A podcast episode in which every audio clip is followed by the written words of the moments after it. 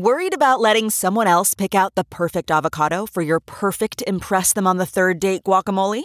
Well, good thing Instacart shoppers are as picky as you are. They find ripe avocados like it's their guac on the line. They are milk expiration date detectives. They bag eggs like the 12 precious pieces of cargo they are. So let Instacart shoppers overthink your groceries so that you can overthink what you'll wear on that third date. Download the Instacart app today to get free delivery on your first 3 orders, while supplies last. Minimum $10 per order. Additional terms apply. Hey, Sidework listeners. Brooke and I are super, super excited to announce our merch is finally here. We have 1 super cool ringer tee, 2 posters in 2 different sizes available now. Go to Instagram, hit that merch bubble. See what size you might want, see what poster you want. If you're interested, go ahead and DM us for details or go ahead and email us at sideworkpod@gmail.com and we'll get that order rolling. Yeah, we're kind of like a food cart right now, guys. We're doing it kind of old school, scrapping it together, but we want to send you that merch for now for the holidays whenever you want it. We love you guys. We're so excited to push this out, to make this available for you. So head over to Instagram and check it out. I know we're supposed to intro like after we start, like yeah, after, not from the beginning. But I think if you guys are just joining us, we're just wrapping up our David Anders interview, which is not true. Sometimes in the pandemic world, we've all been faced with the challenges that the digital world colliding with it. Yeah, makes us all crazy. Makes us want to pull our hair out and light things on fire. Oh, yeah. And light your hair on fire. What are you trying to say? Nothing.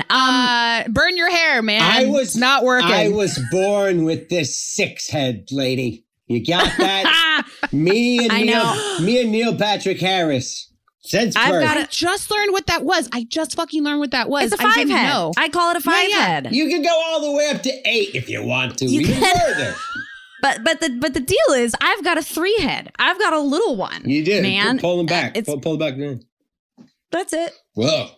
Yeah. What is it? It's not that much. It's not that much real estate. Yes. Is that what that means? Yeah. So like, it looks like I'm receding. So like my buddy Ethan Embry, we have the same hairline. His is more so, but he's had it since he was like 6. A child. And it hasn't gone anywhere.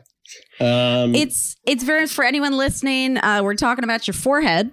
That thing, 5 to 7 head.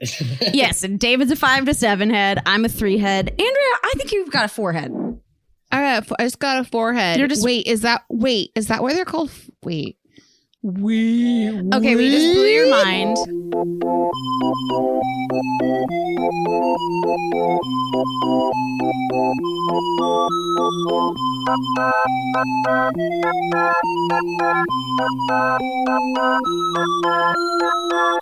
Also, I have to say it was about a 25-minute tech gambit with David, who dared to criticize my computer, accusing me of a refurbished Dell. Dude, she got a refurbished Dell down there at the Slauson swap meet. But it reminded me of a true story. While I was waiting tables in Brooklyn, we had one of those regulars who always sold something, usually drugs, to all of the bartenders. And one day he came in with a special and he's like, "Hey, I got a hot, fresh batch of brand new Dell laptops. I'm gonna be selling them for $400 a pop." And I didn't have my own computer still at that point. And I took my waitressing tips and I handed him a wad of $400. And he walked in and gave me a Dell with a scratched off serial number. Fresh batch of Dells. Oh yeah, straight out of a Subaru Outback. Yep. But.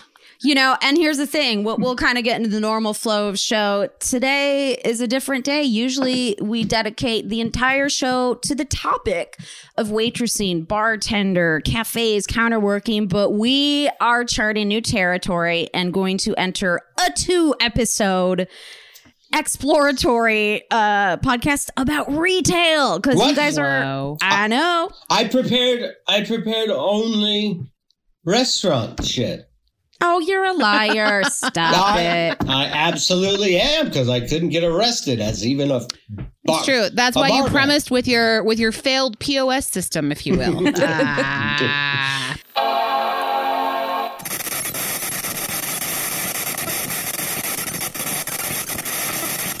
Well, everybody, welcome to Sidework Podcast. I'm your host, Brooke Van Poplin. Hey, guys, I'm your other host, Andrea Wallace. And joining us today, causing a ruckus, he's a bit of a bad boy, wearing sunglasses. No, that's Macklemore in the next room. Sounds great, buddy. Sounds great. But we've got joining us for the podcast, first-time guest. You might know him from TV shows like Alias, Vampire Diaries. Oh, my God, iZombie. But most importantly, he worked at The Gap. Everybody, welcome David Anders. Oh, hello, David. Thank you very much. Thank you so much. Can I interest you in a stone or shale-colored khaki? A khaki. I'm looking for a flat front. Typically, you're looking for a flat front. You're looking for a flat front. Mm-hmm. Okay, so you were opposite of Faye Dunaway, who called in one time and demanded. She said these words to our manager. She said, "This is Faye Dunaway. I am going on safari tomorrow, and I need 10 pair of pleated front, stone colored khaki, size 8, delivered immediately." And like, the manager looked around and everybody's like, is this bullshit? Or is this, I mean, this sounds no more wire hanger type shit. So she was like, gang, we don't do this, deliver clothes to people, but this is Faye Dunaway. Who wants it? And I was like, I do. And I took it. I love too that she probably just hung up with no address. She's like, everyone knows where Faye Dunaway lives. Cut to like 2 years later, me and Faye Dunaway, or as we like to call her, Dun Fadeaway, were sharing the screen together. That's now full circle. It really is. All I could say to her, because I was still so scared, was, how did those pleats work out for you in Ghana, wherever you were? Hopefully you didn't experience any camel toe. We just want to talk about a fun little tweet that came in. Brooke, you want to read this? This is pretty great. This is from one of our new listeners who is bordering on the side of stalker at Rage Room. And we know you. We love you. You are a killer tweeter. Hopefully not just a plain old killer. But he texted, he tweeted, just saw a hungover server, realized they forgot their mask on the way into McDonald's, went back to the car and came back with their server apron tied to their head as a replacement. And all I can think of is how god awful that smell must be. Gotta respect it. Gotta respect that Moxie, because his modus operandus, I don't know words, was to fucking clock in on time. Well, and I do have questions. It could have been a hungover server on their way to shift who needed McDonald's but was not. Oh, yeah. That's how I'm picturing it. Feed the hangover. Feed the hangover. You got to get a hash brown in your face. You know what I'm saying? I was tying whatever around my face when I was like, dude, I've already had this thing, so I'm through it. I got it like March 5th or 6th, or I don't know when. So were you on set before it all got shut down? Brooke, I'm always on set. Yes, I'm sorry. The whole life's a set. That was updated. Bill Shakespeare is what that was. That's really Bill Shakespeare, the second man in the world to get the coronavirus vaccine. Did you hear that? That was the guy's name. Bill, the second person was William Shakespeare is his name. Mm-hmm. The second person in the world to get the vaccine. I do have to say that this might also be a little bit of a workaround that they discovered. If you have a hangover, tie your apron to your face. That might snap you right out of it with some of those odors emanating from your work apron. You're like, okay, that was like some smelling salts. I'm back, baby. Wow. Well, real quick, top of show business. Guys, merch. Join our Patreon. Sure. We do Swag, baby. We do live streaming shows on the Patreon. We live, no edits. It's video. It's just us, baby. And we have 4 new Patreon members. I'll thank them real quick. Shout out to Avery Lenz, Lauren Galupo, Chris Suttle, and Leela or Layala. I'm not sure. It seems like Leela Grindstaff. Thank you so much for joining our guys, Patreon. Thanks so much. You guys are awesome. We have a few headlines before we jump into some server-submitted stories, but David, did you see that a local restaurant owner here in the Sherman Oaks area went viral this past, I think, Friday because of all the shutdowns here in Los Angeles, indoor and outdoor? Her business is not going to fucking make it, and yet, to add insult to injury, a film crew had rented out the parking lot next to where her outdoor dining is shut down, and under the crafty tents, they had outdoor dining for everyone working on the film crew. Sure. And I mean, she fucking lost it. And for good reason. Sure. Absolutely. And, you know, it's just... And like, it is to be noted that there are very different rules for restaurants versus film crews, but the irony, the fucking insult, slap in the face of watching people eat unmasked, literally 10 feet away from your independent business that's dying, she fucking lost it. And everyone could relate, and just their hearts went out to her. I hate politics more than I hate myself. That's why I don't have any mirrors. There are no mirrors in my house because I don't like that guy. And my mother was a politician, and all we talk is politics. But like, when like little wrinkles like that are like, it's just like, can you just fucking be a human and look at it with some rationale? I mean, this is on the same level. And to kind of trumpet, a testing site here in LA got shut down so they could film a remake of She's All That also happened. Which we all know nothing can top the first She's All That. Were you in that? All right, guys, let's get going with some server submitted stories. I want to be served. You do want to serve. We're really good servers. Okay, this one coming in. Here we go. I just started listening to the podcast, and I started from the beginning, so I'm not sure where to send this story, but I thought maybe this was a good place. Oh, you mean the email that we tell everybody to send their stories to? We got it. You did it. It was a good place. Okay. I'm the manager of a coffee shop, and our lobby is closed right now because of COVID. And so we had this woman walk up to our drive-thru today on foot for a refund. She was belligerent. She was cussing, yelling at my staff. So they called me over, and as I'm giving her a refund, she's being a huge C word to me. So I got a little petty and snapped back at her, and she fucking lost her mind. She reached through my window and knocked the POS system onto the ground, and then walked around to my patio and threw a chair at my window.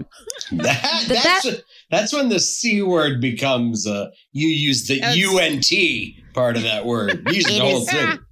It is okay to see you next Tuesday all the way, baby. You know what I'm saying? So the best part is the cops said they can't do anything, even though she's on video and I have her license plate. But because there was no real damage and she's from out of state, they didn't do shit. I just thought I would share the madness that is the holiday season. It's starting already. Love the show. Can't wait to catch up. And I don't have a name on that one. Wow. I mean, that absolutely sounds like a Starbucks. Considering they have a walk-up or drive-through window, it's probably, you know, a chain of some sort. But that is, those customers technically are a little more high-strung than your, like, neighborhood, like, $5 cortado loving. Like, I go to this place called Little Ripa, and it's all Australian surfers. And it's a big rip-off. Every coffee is $18 to $22. It is. It's a little ripa when you drink it, but it's a big ripa when it comes out. That's how I... Every sip tastes like Bondi Beach. Yeah. I mean, I feel like this would happen whether or not there was a pandemic. I feel like this shit is just the kind of typical shit that happens a lot when people are pissed. The fucking pushing of the POS system is very real, though. Yeah. That's violent. It's the first thing you can reach, but I do think it's less aggressive than trying to grab someone's headset, and choke them with it. But yes, it is a hot mess of a start to a holiday season, if that's what someone's beef about their peppermint latte.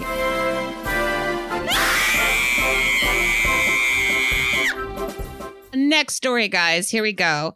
Hello, everyone. My name is Erica, and I've been working in and out of the industry since I was 12 years old, from busing to covering tables as a floater. So I've noticed you might have been interested in other viewpoints and thought you maybe would like mine. I'm a high-functioning autistic mixed-race woman with ADHD and dyslexia to boot. I wasn't diagnosed until college with the dyslexia and autism, which stems from how autism testing until recently was based on studies done on men and not women, which is why you see more women getting diagnosed later in life, which thank you for reiterating that. But yes, I did know that. So in the industry, I was a key person since I was able to camouflage my symptoms and use it to my advantage. I can multitask like a champ and remember everything. For example, when I was working in a fast food at 3 a.m. on Cinco de Mayo, having naked customers wearing nothing other than sombreros order food, as I acted completely normal and took care of them, my coworkers dogged on me and said, why didn't I act or do anything? I was like, I'm not the manager, not my monkey or my circus. Plus, they paid with a card, so what do I care? If you'd like more funny mishaps or struggles of what it's like being an autistic person in the workplace, please let me know. Love the podcast. Godspeed and good health, Erica.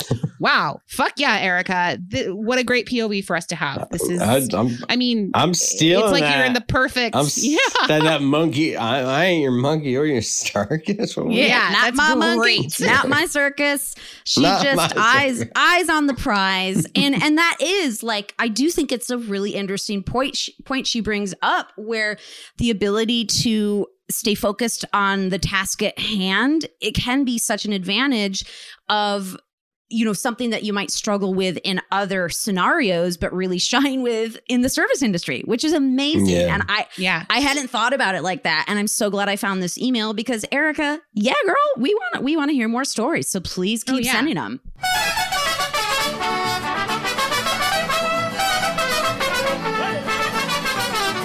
This is my server submitted story. Hi, ladies. I love hearing you guys bitch. Your show is excellent validation for all of us who just keep finding ourselves back in restaurants, and for all of the anxiety I've felt over the years. Anyway, my name is Andrew. I'm from Youngstown, Ohio, and I've been serving for different restaurants in the area for about 10 years. Because this area is weird as fuck, I have a million stories to share. So I kind of fell into my first serving job. I was 19. I had been working at McDonald's, bing, bing, for almost 3 years. But I decided to take my leave after one of my fellow managers teased me. Tased me as a joke. As a joke.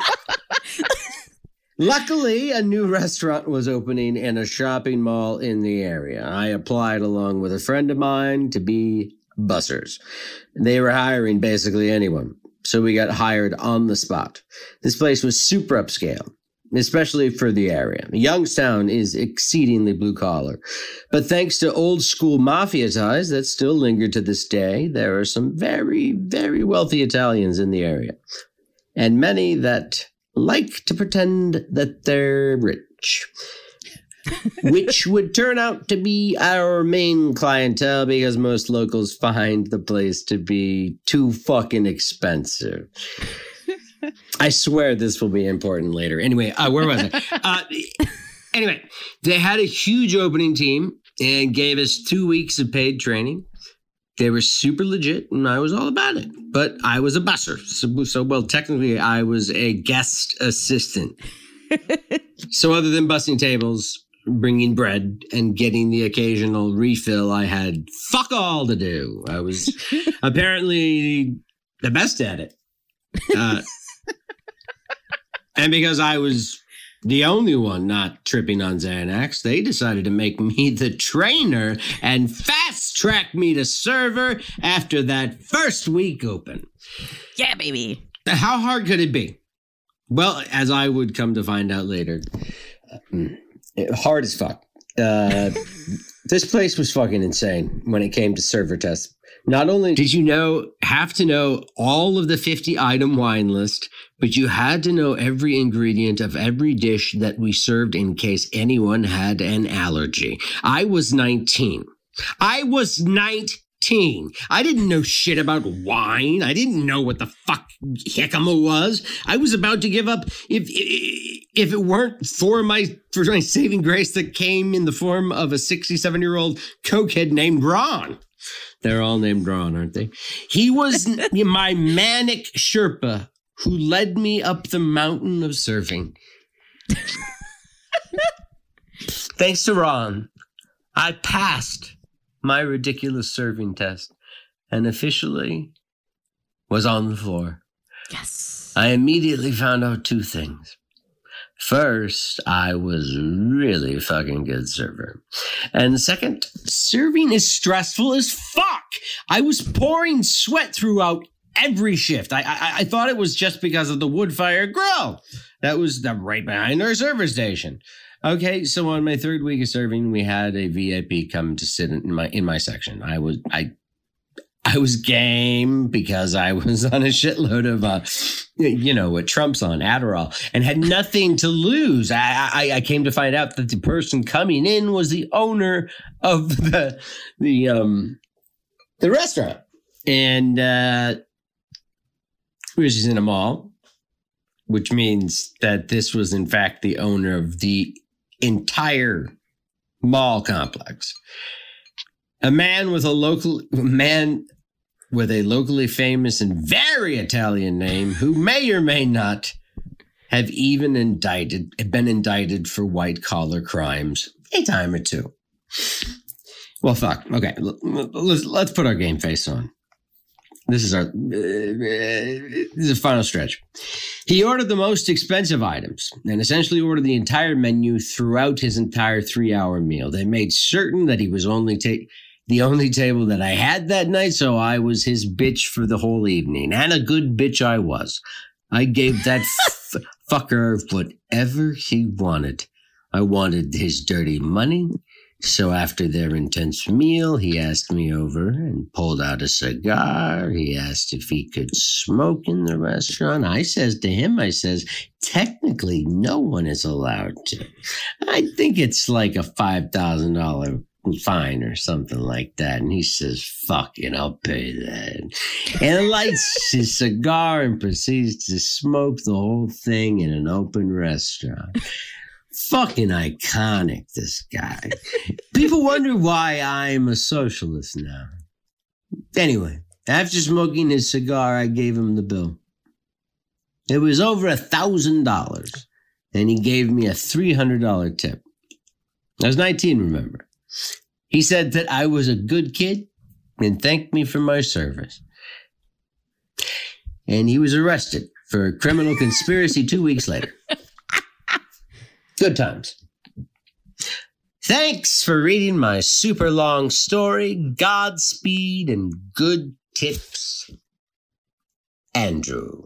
Yes. Good stuff, Andy. A bit, right? A bit long-winded, but well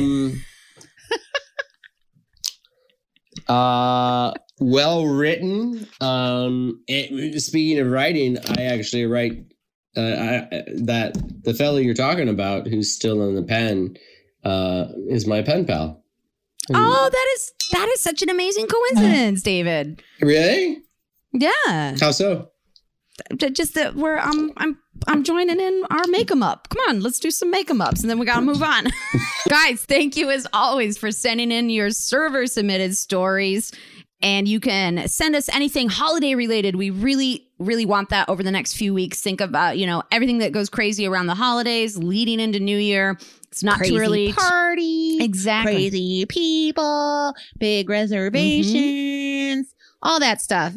So not to mention, this is usually when most people are making all their fucking money for the holiday season. Oh. And we all know that's not happening it's this year. So sad and depressing. But send them to us. Yeah, right. sideworkpod@gmail.com. Today, we are moving into the topic. Okay, this is the service industry's half-sibling, retail. Dun, dun, dun, dun, dun. What the fuck is retail? Anyway. What is it? But also, what isn't it? You know, I have to beg that question. Andrea, I've never asked, or maybe I don't recall, have you had any retail jobs? I mean, I do skincare for a living, which is, you know, I'm still in the service industry, but there's retail involved. So it's like a real mashup, of like my former server bartender self. And then the mall rat worker I never was. But, you know, I do sell retail as part of my job. So, and it is an intimidating task. I'm not gonna lie, because people want to be sold shit, but sometimes people don't want to be sold shit, and they'll fucking tell you to your face that they don't want to be sold things. And it's like, you don't have to get weird about it. You know what I'm saying? I'm just here to help you if you need it. Job. So David, I'm going to kick it off with a few facts and figures, because I didn't know this. Did a little just basic research on retail. So retail is one of the job sectors in the U.S. that employs 29 million Americans. That's twice the amount of people who serve food and beverage. Wow. And I know, which is kind of mind blowing, but there are a lot of different tiers of it. So that's why it accounts for a lot more folks. So, you know, and retail can account for all size of retailers, basically from direct sale to customer, that sort of experience, all the way up to the big box stores. I think the stat that I just quoted of the 29 million people, it's probably every facet of retail. So if we're talking about folk, corporate, right? And shit. And all exactly. That. Yeah. Exactly. So it's like everyone from on the floor to the cashier to, you're saying, the corporate office and all of that trickle down. We got that restaurants and a retail like joint, like The Gap, where I started my my lucrative career in retail, which I still am in. I mean, I would imagine there was same amount of people on the floor. It's stockroom, fucking floor, fucking managers. Yeah. I mean, like, if you're in the stockroom, does that mean like you work in the kitchen? Like, how would you even compare this? You know, they're back of house. You're back of house. Actually, back of house. And coming down here to Los Angeles from Oregon with nothing but a dance belt and a tube of chapstick and a dream. I found that fucking getting a waiter job or anything in a restaurant was harder than getting an acting job.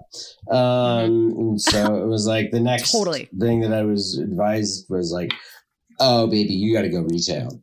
And like I walked into my first retail application after I gave up on the restaurant biz, which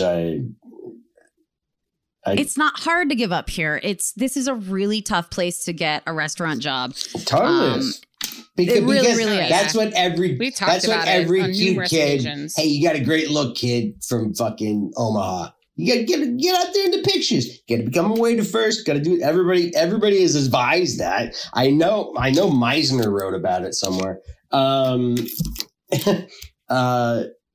it's very, very, very competitive, and then you get stuck in it sometimes. And obviously, you hadn't done retail before, like moving here from Oregon, nothing of the sort. This is your first. You were a retail virgin. The only job I ever had, I had to wash cars for an entire summer to buy my first car when I was 15. You know what I mean? Absolutely. Yeah. How old were you when you got to LA? 18. Oh, okay. Little baby David. Yeah, a little wet behind the ears. An actor in LA saw me do a couple of monologues, and Mom was with me. We were just checking out LA to see if it was right for me. The actor said that, I was not expecting that. all right, I'm going to tell you this and you this too, Mom. You can only be 18 once and this good. And you need to move here, get an agent, start doing it because you can always go to school. And I'm like, hell yeah. I look at Mom always... and my mom's like, really? I thought he was good. She's from Minnesota, so yeah. And then you're like, cut two. Like now you work at the. Now you're here, and you like have to work at the Gap. Cut two, and when I walked into the Gap after being like maybe five restaurants, bump, bump, bump, bump, bump. Oh, giving you the thumbs down. I walked in, and tall as Nathan Griggs with recently dyed blonde hair, 6'7" if he's an inch, says he just looks at me up and down. He said, "You're hired." Nice. Which Gap location were you at? A little location called Beverly Hills on Brighton and Beverly. Oh, and what year was this? Remind me. 99. Oh, damn. The Gap was super relevant in 1999. So relevant. Was it? So was relevant. It? Yeah. It was all like flat fronts and like swing dancing commercials. Those shirts fit you well? Because we pinned those bitches. And I didn't pin. I worked the fitting rooms like it was my Jesus Christ. Okay. So, can you start me a room? Can I start your room?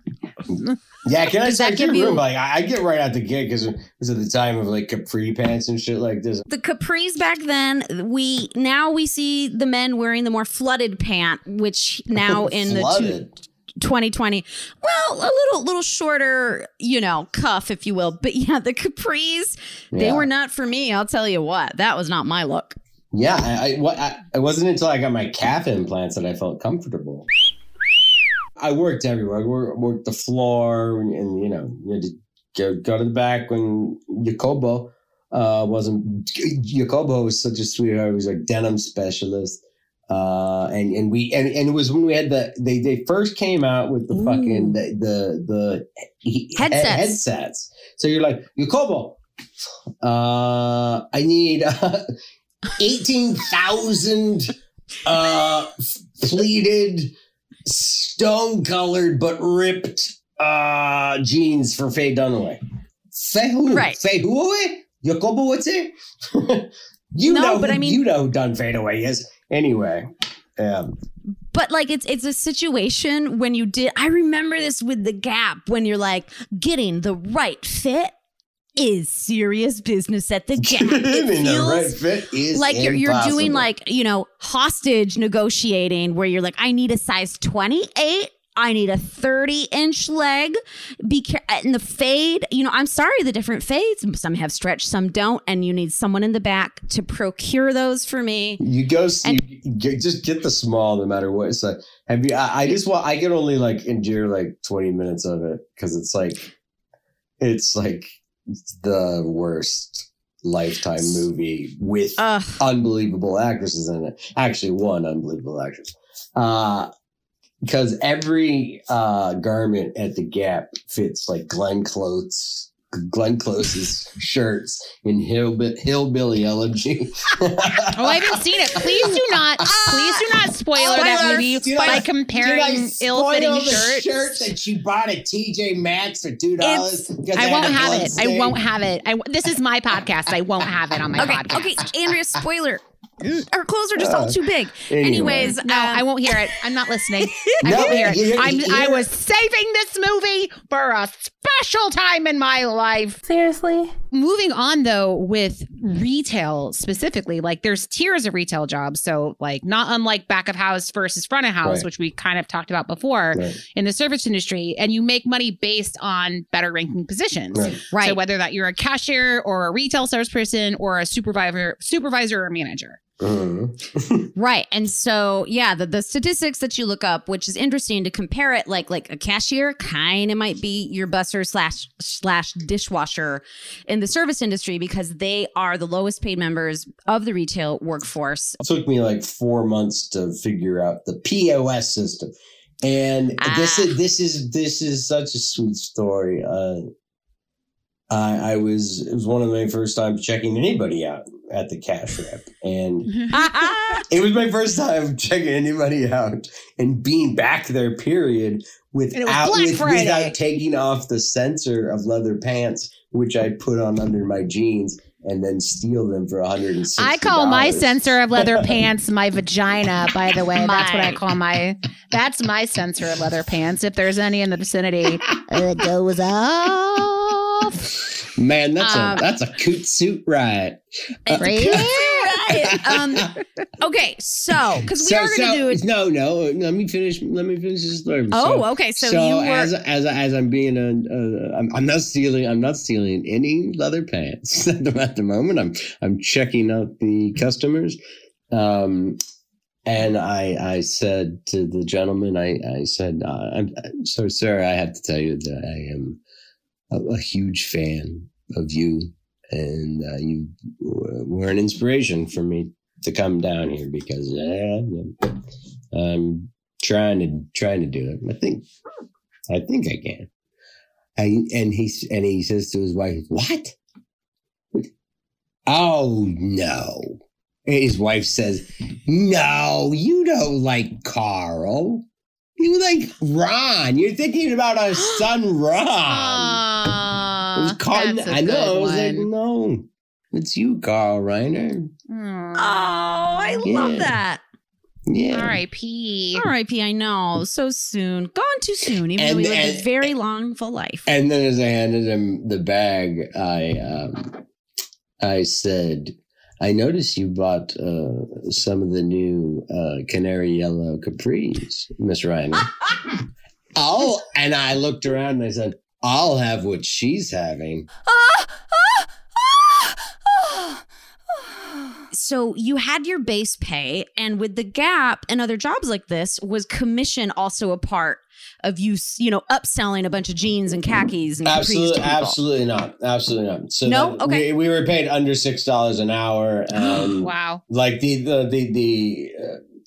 yeah, I was raised well, but like, this is the point I got to where I was like, I'm not to sell out my siblings, but I'm the one kid, I'm the most successful kid, and I'm the one kid who has paid anything. I went through my college fund that I never went to college with in a second in LA.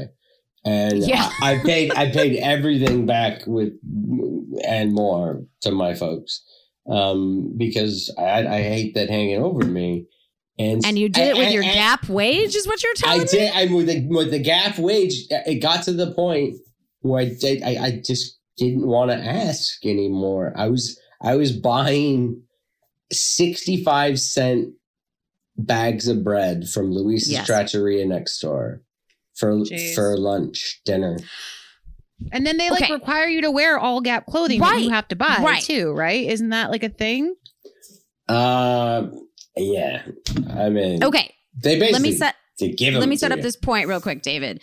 Okay, so here's the thing. This is part of retail culture, especially in clothing, that is really, it's frightening and eye-opening because you get paid so poorly, like you just mentioned, especially in 1999, like Jesus, $6 an hour. I literally wonder what like 15 years, 20 years later, what the difference is. What 10?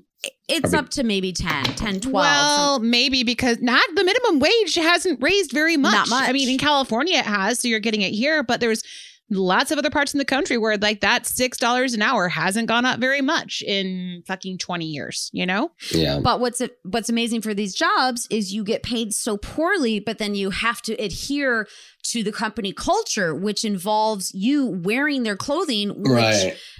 They might give you one nice discount on your first item, but then it gets like pretty choppy from there. Oh, baby girl, we got discounts at Gap, Banana Republic, Old Navy, my favorite. Okay. Right. But it's still fucked up to have to assume a certain lifestyle when you can't afford to live that lifestyle and you're selling it to people. Like, that's so fucked. Like, you know, with the service industry, like generally as far as restaurants, it's like we all have worked at fancy restaurants and you go through the rigmarole of that, but you can be like you just have to wear a uniform. And you don't have to fucking look stylish and, you know, like, haha, like, yeah. Or keep up with trends in fashion. Yeah. I mean, you do have to look stylish, but in a different way. Well, I think the thing is like, you know, there's this side, like the clothing side where you have to like adhere to a certain like lifestyle and look hip and trendy. But then there's the whole retail side where you're basically dressing like an Applebee server, you know, on the floor. Like, let's talk about a few. Foot Locker, right? Well, a ref, are you dressed like a referee? Yeah, sure. Can we talk about your, like, which retail uniform just across the board makes you feel the worst for the employee? Because mine was Foot Locker. I feel so terrible for those.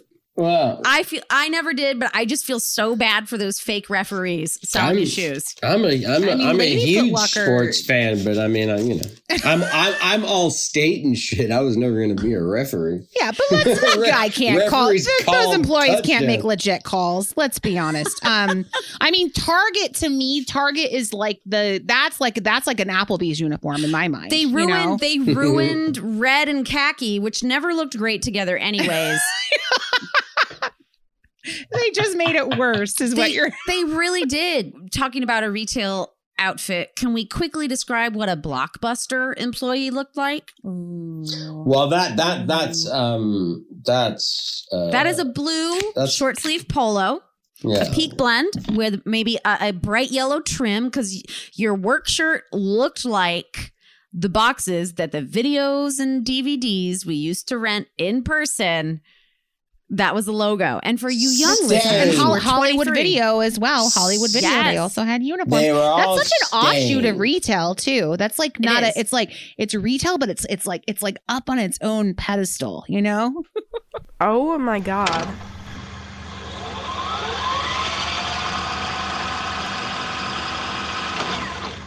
All right. So a lot in common with restaurant. You know, language, logos, the way you might address customers if you're at a corporate place, or based on the way an independent restaurant or bar might want you to talk to customers. Did The Gap have its own corporate language and retail language that you used? Well, it was like, welcome to Gap. No, I mean, it's just like anything. It's like you personally, you make it your own. You know what I mean? Is there anything I can help you with? Let me know. My name is David. That's really the road kind of thing.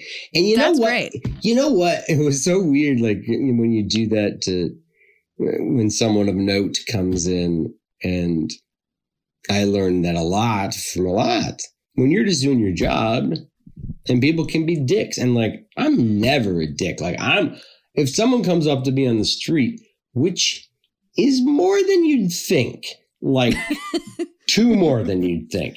And like, I'm asking for their number, what's their Facebook account, how can we stay in touch? And we're like, dude, we just wanted a picture. What type of salesperson were you? I was good unless I was hungover. Even when I was hungover, I do my fucking job. And I was, as I've been my entire life, brutally honest, because I mean, I lie for a living and tell the truth is a hobby. But it's like, if we're talking about clothes, sweetie doll, why are you in the Gap in the first place? Okay. Oh no, you worked at the Gap and just threw shade. I mean, Club Monaco is just like a couple steps up, but it is like a mile up garment wise. You know what I mean?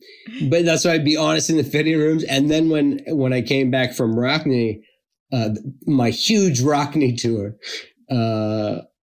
I rocked me like a hurricane. Shut up, David. Nice. I didn't have a job. I wasn't on tour anymore. And Jessica had moved to anthropology.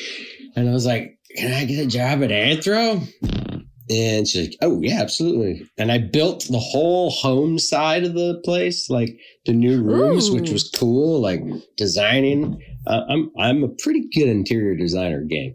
And once that was done, it was like, you're on the floor now, bud. Nice. No more backstage fun for you. Now you got to get back out there with the animals. You'd be amazed because, you know, it was in the back. Stage was the fitting rooms, and that's where I succeeded more often than not. Sometimes were you just like, you look great. Let me spray you with some perfume. Girl, those pants. We will end on this. Could you name upsides of having a retail job versus the downsides? You should fucking see my jean and sweater wall. Sometimes I don't even want to get dressed in the morning because it's immaculate. I don't want to ruin it. Okay. You know? So a life skill you've taken away is insane. Like, the way you dress yourself is probably the way you learn to merchandise. No, I mean, no, it sounds like that. Don't argue with me. You are probably the king of folding. Yeah. Especially if you had it since you were 18 years old, right. You had these skills. Like, something tells me that, like, you're, once you learn how to fold like that, you never forget, I'm sure. And my junk drawer, everything's at a right angle. So this has been going on a while.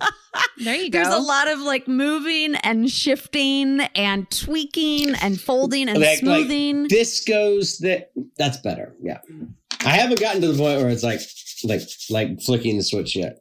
Like, you have to unlock your closet before you go into it, like a dressing room. You know? Well, David, thank you so much for making time to talk with us. David. I know that your retail experience is like a magical land well behind you, you know, but they are the jobs that shape us. And so many people have these jobs. Currently, they did it as a starting point for, you know, and some people love retail. They stay there and they move up the chain. Yeah. So it's really fun to talk about the connections between, you know, these two types of service, where one is you're selling people sweaters, you know, and the others were giving people entrees and drinks. Let's button with this very sweet story, because it's like 2 years into Alias, 2 years away from The Gap, 2 years into Jesus. I got my SAG card and I did learn how to hit marks from Tony Award and Emmy Award and Golden Globe Award winning actors and J.J. Abrams and someone in my family gave me a Gap gift card for $20. You worked there? Yes. And that's good. And I go into not just a Gap. I go into the Gap. My Gap. The Gap. That is how you do it. And the cutest, the little sweetest guy is behind the cash wrap, working it much better than me. And he was like, Oh my God. Are you Sark from Alias? I was like, yeah, dude, I am. Like, Oh my God, guys. I shouldn't yell. No, I used to yell all the time. So I was like, what the fuck are you talking about? I was like, I used to work here, dude. I worked here, that was like 2 years ago. 18, it was 19, a little bit of 20 maybe, I don't know. And look at you, and you're like, and you can go anywhere. Yeah, kid. That's exactly what it was. I was like, what are you trying to do? He's like, something in the arts. It's like, well, you you have such self-doubt in anything, entertainment and anything in this town. So just keep your eye on the prize and don't take no for an answer.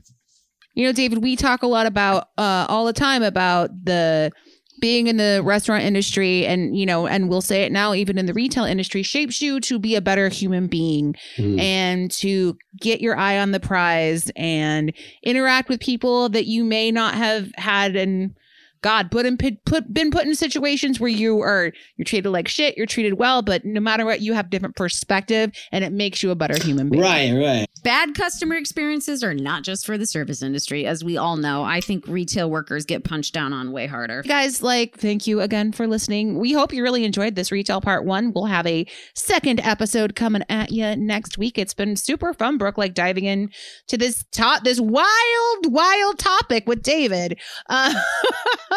And I'll get into it. And there are so many perspectives to cover. And we hope that this topic will maybe get you guys interested in that part of your brain activated worry. If you also worked retail, let us know if you want to hear more about it. And we will see if that's some additional stuff we can work on for our Patreon or another podcast. Who knows? Well, you know what we say at the end of every episode? Well, and we'll say it again if we didn't already. Godspeed. And good tips. And clean lines. And good commission. Yeah, baby. And keep them up.